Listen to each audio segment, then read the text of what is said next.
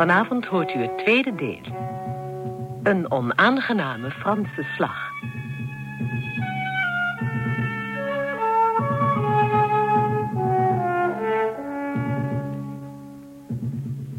Esther, probeer jij eens aan het huidige adres en het telefoonnummer te komen van een zekere Felix Amiot. Fe hè? Hoe schrijf je dat? Eh, Felix, gewoon Felix. Ja. En Amiot, dat is Abraham, Mozes, Isaac, Obadja en Thomas. Oké. Hij woont in Cherbourg. Waar woont hij? In Cherbourg. Dat is een havenstad in Frankrijk. Oh, eh, heb je het meteen nodig? Ja, doe maar. Goed, dan ga ik wel even naar de centrale. Zeg, wat is dat voor een figuur, die Amiot?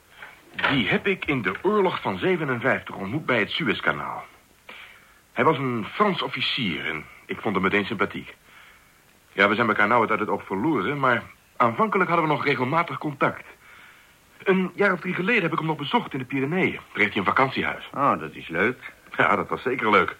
Maar wat heeft dat in vredesnaam te maken met de boycott op onze kanonneerboten in Duitsland? Felix Amiot woont in Cherbourg, zoals je hoorde. Maar dat niet alleen. Hij is ook directeur-generaal van de grootste scheepswerf al daar. Oh. Jij wil dat die Duitse bestelling in Kiel overgaat naar een Franse order in Cherbourg. Nou ja, als die mogelijkheid erin zou zitten. Maar die Jaguars, dat is toch een Duitse specialiteit? Daar zijn die Fransen toch niet toe in staat? Dan hadden we ze beter meteen in Frankrijk kunnen bestellen. Je slaat nu te veel fases over, Nathan. Je moet altijd bij het begin beginnen en dan stap voor stap verder zien te komen. Trouwens, die scheepsbouw in Europa, dat, dat is als het ware één grote familie. Iedereen kent iedereen. Met Arel? Ise, ik heb je vriend gevonden. Hij woont niet alleen in Cherbourg. Hij is ook directeur van de Amiot scheepswerven al daar. Ja, dat is hem. Ja. Ik heb meteen een telefoongesprek laten aanvragen. Je zult hem zo wel doorkrijgen. Goed werk, Esthertje. Goed werk. Ja, geweldig zo'n voortvarende assistente te hebben. Ze heeft hem al gevonden? Dat niet alleen. Ze probeert ook al telefonisch contact met hem te krijgen. En nou, dan zal ik je maar met je vriend alleen laten. Ik ga lunchen. Als je me nodig hebt, ik ben om twee uur terug. Uitstekend. Ja, met Isse?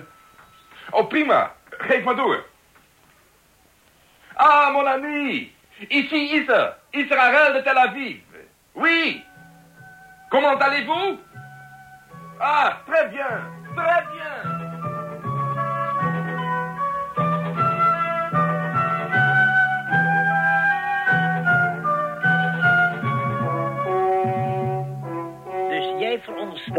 Dat die Fransen de Duitse orders zouden willen overnemen? Dat is geen veronderstelling. Ik weet het zeker.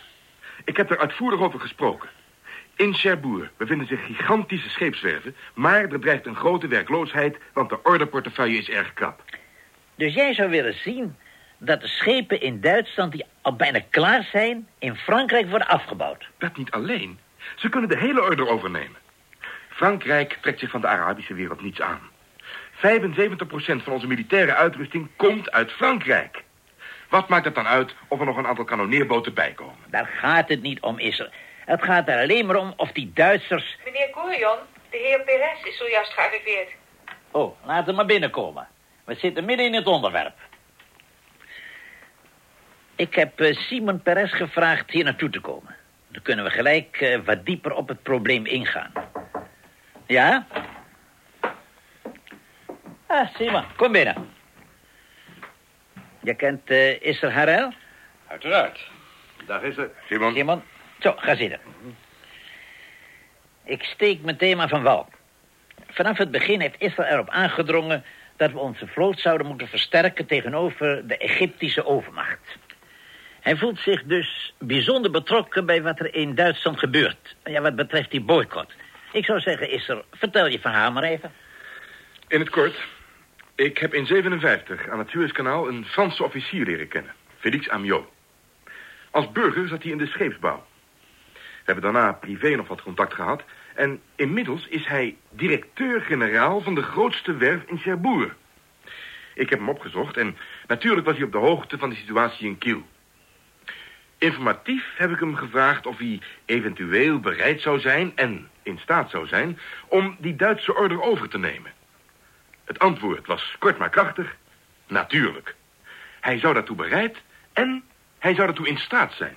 Ik, ik begrijp je niet goed, Isser. Wat bedoel je met overnemen? Hebben zij dan ook een dergelijk vaartuig ontworpen? Nee, ik bedoel het overnemen van die hele Duitse orde. En natuurlijk ook het Duitse ontwerp. Dat doen die Duitsers toch nooit? Dat is, ja, dat is min of meer fabrieksgeheim. Daar liggen zware patenten op. Natuurlijk, dat begrijp ik ook wel. Maar dit is toch een uitzonderlijke situatie. Ze willen wel bouwen in Duitsland, maar van hogerhand wordt dat uit politieke overwegingen... eh, eh, eh, nou ja, en zeker nu die werf al voor miljoenen geïnvesteerd heeft. Wie zal dat betalen? Ik denk dat je dit te simpel ziet, Isser. Dat weet ik nog zo net niet. In elk geval vond die Felix Amiot het helemaal geen gek voorstel. Ja, kunst. Hij wil wel. Nee, dat niet alleen. Hij zag dit wel als een praktische oplossing. Ach, die scheepswereld in Europa is één grote familie. Ze weten alles van elkaar. Tja, en als hij beseft dat Adenauer er zich echt verlegen mee voelde... dat hij genoodzaakt werd die orde stop te zetten... We hebben nu niet meer te maken met Adenauer, maar met zijn opvolger. Tja, die Eerhard lijkt me een heel ander mens. Meer een, eh, meer een Duitse, als je begrijpt wat ik bedoel. Erhard is geen nazi geweest. Hij is meer een, een liberaal. En met echte liberalen valt nog wel eens te praten. Maar eh, het komt dus hierop neer. U wilt dus dat ik de volgende zaak in Duitsland aankaart. De hele handel, hoep, naar Cherbourg. Als je het mij vraagt, voelt Simon daar niet zoveel voor, David. nou, niks voor voelen, dat is het woord niet. Maar ik verwacht er weinig of geen heil van. Ja, wat kijken jullie me nou aan? Oké, oké, ik zal gaan, ik zal het proberen. Ik zal onze ambassade in Bonn opdragen... een onderhoud voor jou en Erhard te organiseren. Ik ben er nog niet zo zeker van dat jou dat niet lukt. Twee jaar geleden heb je Adenauer ook op de tafel gevraagd.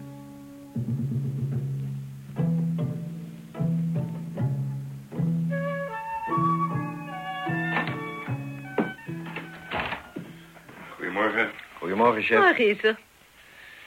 Wat is er aan de hand? Je kijkt zo nors. Is het nieuws hier dan nog niet doorgedrongen? Ik zou niet weten wat je bedoelt. Ben Gurion is vannacht afgetreden. Wat? Ja. Hij zag aankomen dat hij de meerderheid niet meer zou halen... en heeft de eer aan zichzelf gelaten. Nou ja, het was eerlijk gezegd ook wel te voorzien. Ik vind het hoe dan ook in deze tijd van dreigende spanning... geen zegen voor Israël. Wie wordt zijn opvolger? Nou, dat zou Esco wel zijn. Als enig lichtpuntje zie ik dat Moshe Dayan dan wel minister van Defensie zal worden. Hallo? Oh, ja, die is hier. Verbind maar door. Telefoon voor je is er. Uit Duitsland. Perez. Oh. Hallo? Is er? Ja. Met Simon Perez. Heb je het laatste nieuws al vernomen? Ja, ik weet het. Ben Gurion is afgetreden. Ik las het zo even hier op een beeldscherm. Geen al te beste zaak. Nee, dat vind ik ook niet. Eh, sta jij op de nominatie? nee, ik wacht nog een paar jaar. Maar ik bel je om het volgende. Mijn missie is geslaagd. Het is niet waar. Ja. Erhard viel me reuze mee, had begrip voor de situatie... en beloofde me van regeringszijde alle steun. Dus dat komt wel goed. Dat is geweldig, Simon. Daar ben ik blij mee. Ja, ik dacht, ik bel jou meteen omdat je daar zo betrokken bij bent geweest. Maar ik sta nu op het vliegveld in Bonn en ik vertrek over een half uur. Eh, kun je me van het vliegveld komen halen, want ik wil graag het een en ander met je bespreken. Uitstekend. Hoe laat kom je hier ongeveer aan? Rond 12 uur ben ik in Tel Aviv. Ik zal er zijn. We zien elkaar in het restaurant. Maar het is wel zaak dat we een en ander nu grondig en vooral ook met grote spoed aanpakken. Twee schepen zijn al zo ver gereed dat ze voor afbouw over zee naar Cherbourg gesleept kunnen worden. Daarnaast moeten Franse en Israëlische scheepsbouwkundigen zo spoedig mogelijk contact opnemen met hun Duitse collega's en er zullen ook duidelijke afspraken moeten worden gemaakt over de financiële aspecten van de zaak. Maar wie we zeer nodig hebben, dat is een krachtige persoonlijkheid. Met verstand van zaken. Die als coördinator kan optreden in deze toch vrij gecompliceerde situatie. Simon, daar is maar één man voor geschikt. En dat is Limon. Mordechai Limon. Mordechai Limon. Ja, natuurlijk. Is hij beschikbaar? Natuurlijk is hij beschikbaar. Dit is toch min of meer een onderdeel van zijn huidige functie. Hij is aangesteld als adviseur voor de modernisering van onze strijdmacht. En hij is marineman in hart en nieren. Mordechai Limon. Heel goed is er. Dat is de juiste man. Ik zal ogenblikkelijk contact met hem opnemen. En ik zal ervoor zorgen dat hij zo spoedig mogelijk voor deze functie wordt vrijgemaakt.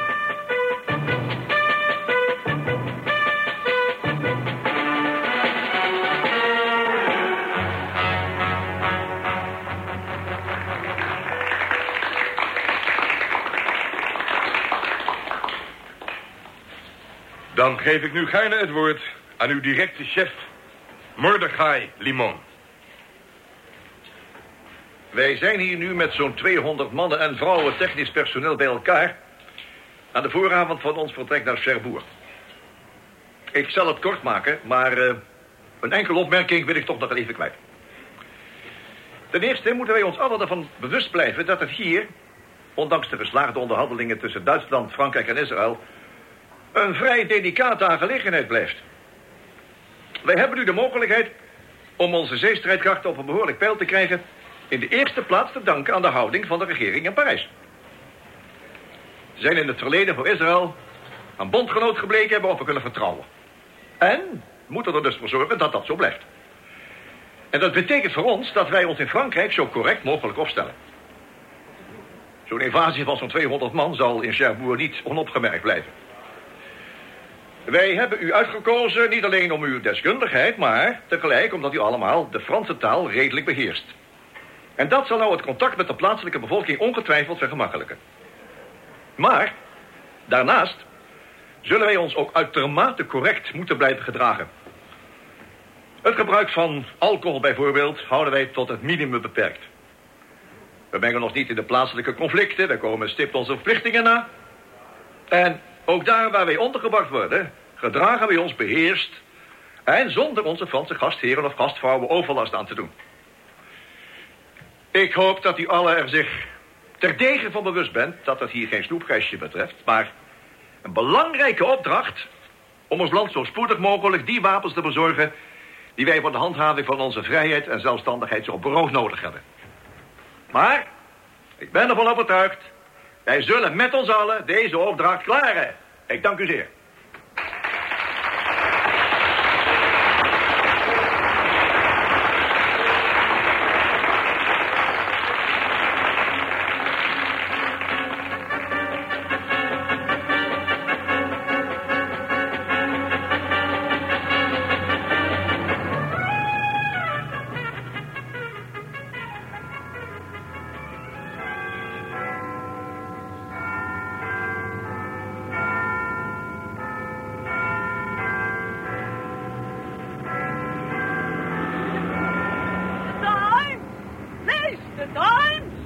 Lees over de spanningen in het Midden-Oosten! Spanningen tussen Egypte en Israël!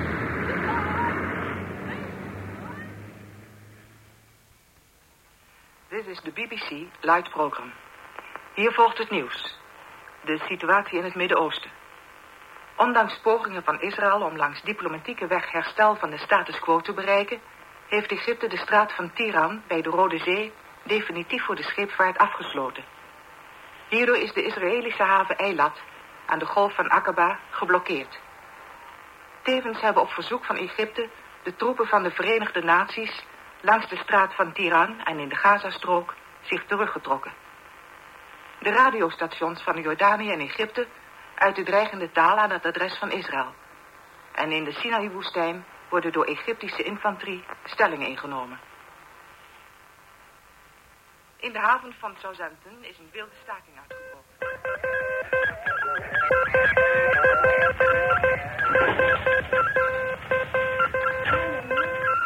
Radio Damascus met officieel de spoedige vernietiging van de staat Israël. Dezelfde berichten heb ik al uit Cairo en Bagdad. Er zijn drie duikboten gesignaleerd op 12 mijl van de kust voor Haifa. Duikboten. Waar blijven nu onze kanonneerboten? Er zijn er vorige maand twee aangekomen. Maar die zijn nog niet bewapend. Een berichtingcode van Erik uit Egypte. De vertaling luidt...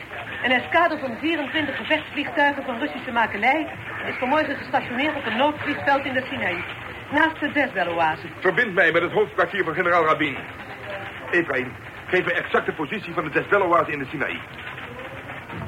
Nog twee duikboten gesignaleerd bij Haifa. Meneer Harel, 28 graden punt 45 bij 34 graden punt 23. 28,45 en dan? Bij 34 punt 23. Recht naar Damascus, X-16. Doorgewacht dat Irak op doortocht door Damascus naar Israëlische grens. Iser, het hoofdkwartier. Hallo? Met major Koon. Met Israël. Verbind mij ogenblikkelijk door met generaal Rabin. Een ogenblikje. Syrië is artillerievuur geopend op kibbutzen en dorpen in de grensstreek. Met Rabin. Rabin, de zaak escaleert. Een paar berichten. De staatsradio Damascus en Radio Cairo melden door luidsprekers op de pleinen... de vernietiging van de stad Israël binnen enkele dagen. Troepen uit Irak trekken door Damascus richting Israëlische grens. Duikboten gesignaleerd binnen de territoriale wateren bij Haifa. En er is weer een noodvliegveld in de China in gebruik genomen, vlakbij de Jezreel-oase. Dat ligt 28,45 bij 34,23. Nog één keer graag. 28,45 bij 34,23. Ik vraag mij in gemoede af, Rabin. Waar wachten we nog op? Ik stel mij in verbinding met Moshe Dayan. Wachten wordt funest. Blijf luisteren. Verbind mij met de minister. Met Dayan. Moshe, met Rabin. De laatste berichten van Israël wijzen erop dat er in feite een staat van oorlog is ontstaan. Wij mogen niet langer wachten. We moeten toeslaan. Een ogenblik. Rabin, de ministerraad heeft besloten. Open de aanval. Zo massaal als je kunt. Heb je het gehoord, Isar? Ik heb het gehoord.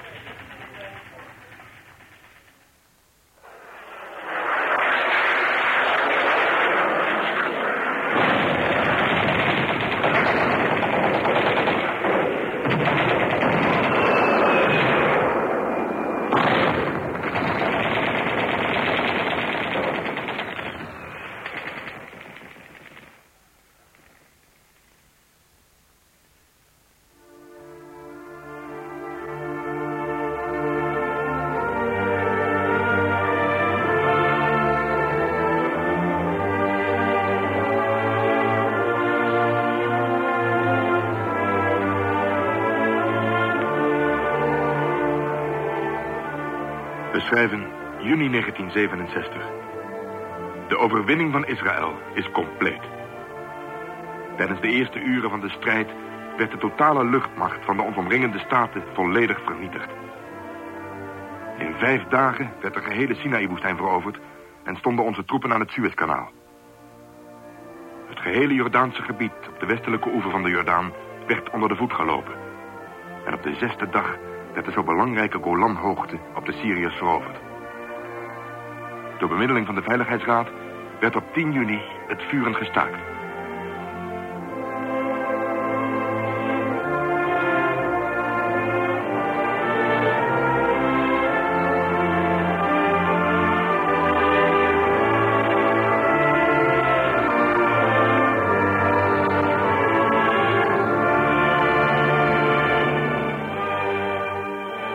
Iedereen hoopte nu dat een periode van langdurige vrede was aangebroken. Egypte, Syrië en Jordanië moesten nu wel onderhandelen... en waren nu wel gedwongen om de staat Israël te erkennen. Zo dacht men. Maar deze verwachtingen zijn niet uitgekomen. En de eerste en niet de minste tegenslag kwam vanuit totaal onverwachte hoek.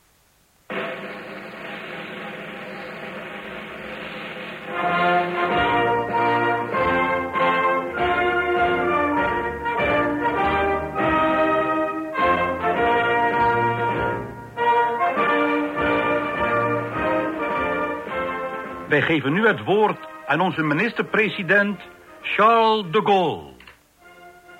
Burgers van Frankrijk. U allen zult met mij geschokt zijn door de dramatische gebeurtenissen in het Midden-Oosten. Tot het uiterste heeft in het bijzonder uw regering getracht dit onheil te weren. Maar het heeft ons van beide zijden aan medewerking ontbroken. U zult begrijpen dat wij in de thans ontstane situatie een strikt neutrale houding moeten innemen en dat wij geen van beide partijen op enigerlei wijze mogen bevoordelen. In verband hiermede acht ik het noodzakelijk dat een absoluut embargo wordt gelegd op alle uitvoer van oorlogsmaterieel en reserveonderdelen van oorlogsmaterieel. Zowel naar de Arabische landen als naar de staat Israël.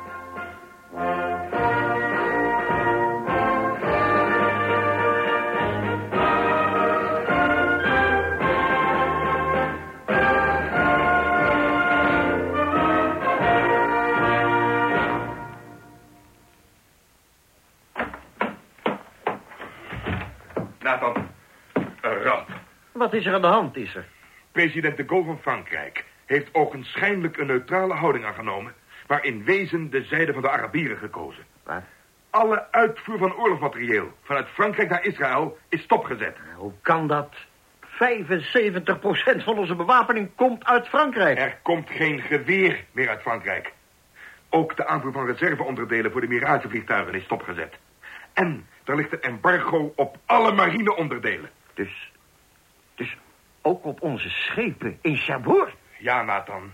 Ook onze kanoneerboten in Cherbourg vallen onder dat embargo.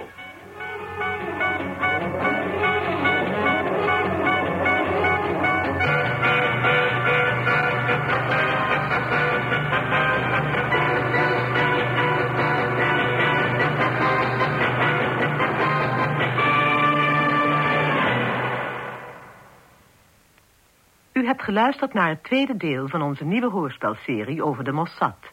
Een onaangename Franse slag. U hoorde hierin de stemmen van Hans Hoekman, Corrie van der Linden, Beb Westerduin, Floor Koen, Kees van Ooyen, Jan Borkes, Frans Vaassen en Bert Dijkstra. Technische realisatie, Teun Lammes en Henk van der Steeg. De regie was in handen van Friso Cox.